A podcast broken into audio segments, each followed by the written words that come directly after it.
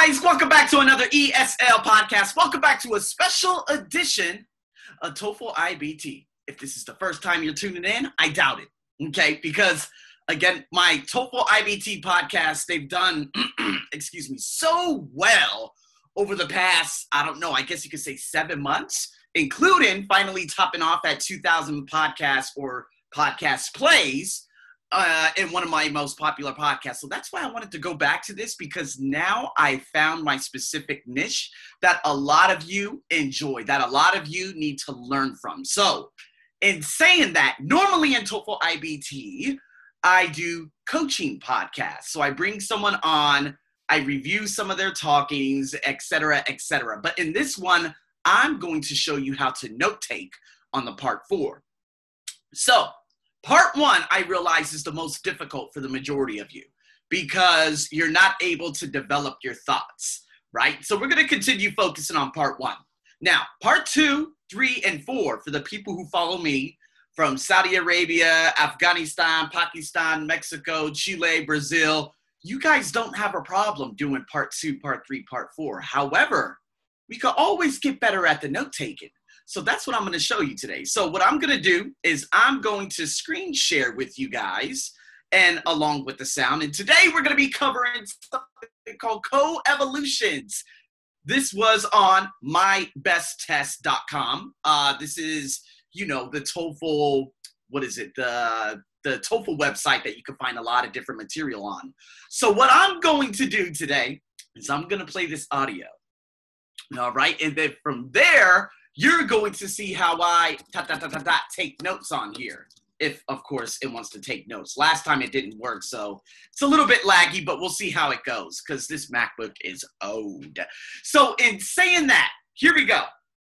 Speaking, part four question, co evolution, how to take notes. Let's dive right into this. So, watch the key words that I write down. For those of you who are listening to me on the ESL podcast, you will hear me recite my keywords out loud. Okay?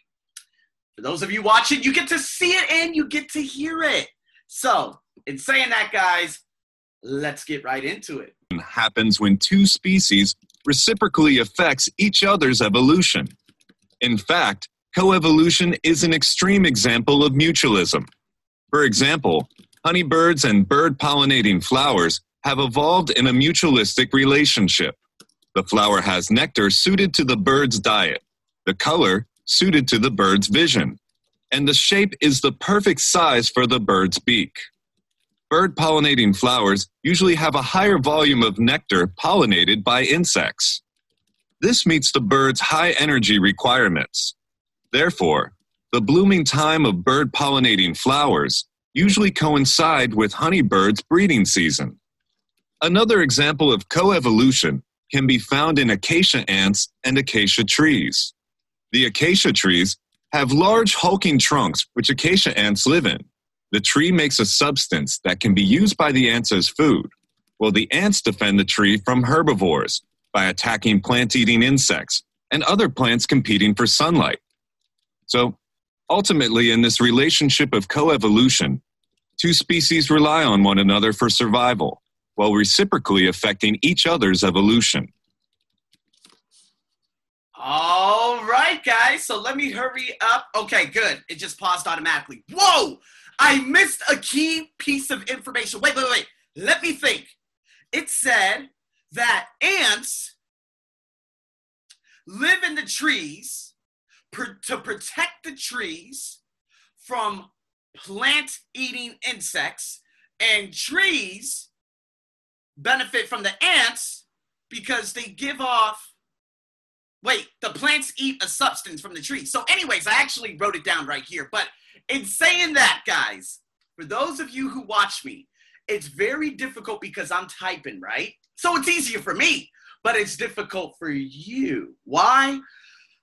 Well writing is far more difficult than of course typing. Now i'm not exactly sure if you guys do typing. I know some people who have typed out the information.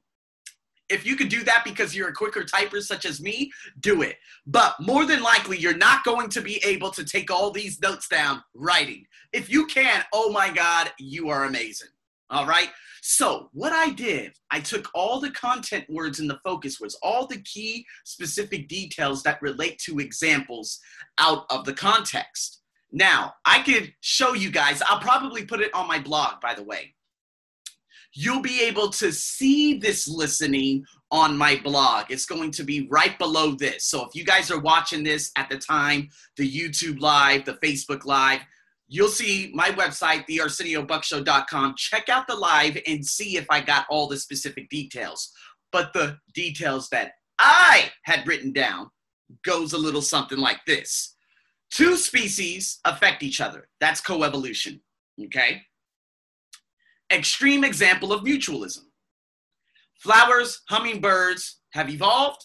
You got nectar, color suited to vision, shape perfect for size. Now, the problem there is I should have either written down flowers for color suited to vision and the hummingbird shape perfect for size. Okay.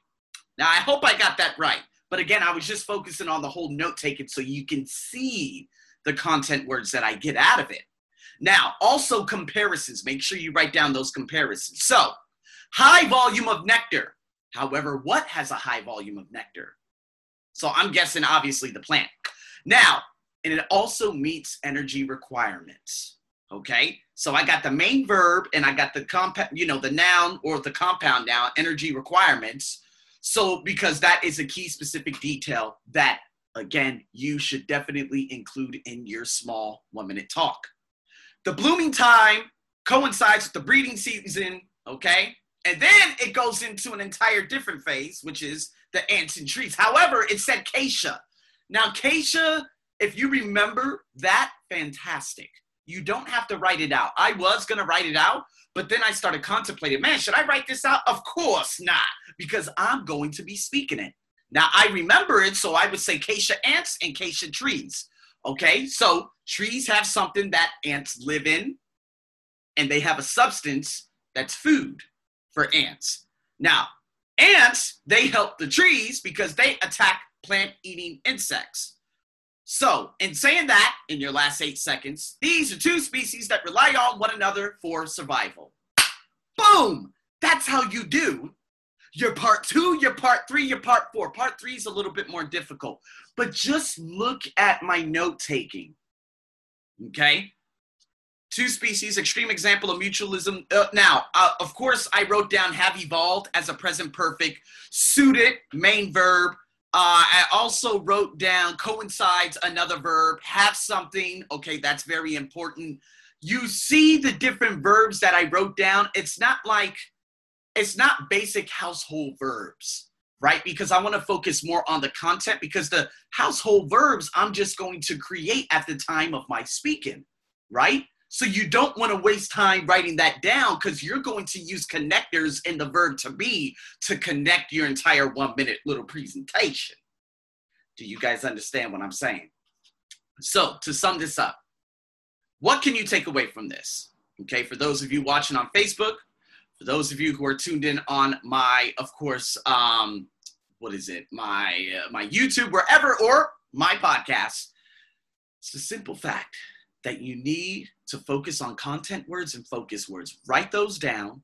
Do not worry about the verbs to be. You see that I had written down a couple of, you, you, know, such as affect, have evolved, main verbs like that, just so I could put emphasis on something that it has. But nonetheless, all the aux, you know, the aux verbs like, you know, do and it does this and it does that. I don't write that down. Why? Because that's just going to go with the flow when I'm doing my presentation, just to reiterate. So, in saying that, finally, guys, I've done this, man, long enough because I tried doing it the other day, but hopefully that all went well. If you guys have any questions, if you're interested in any coaching, if you're interested in my ESL podcast, you make sure you go to my page. If you have any questions, follow me on Instagram, tag, like, post, and share a review on the Apple Store if you have the opportunity. So, in saying that, guys, thank you so much for tuning in. We have a lot more coming, so you better stay tuned for it. Over and out.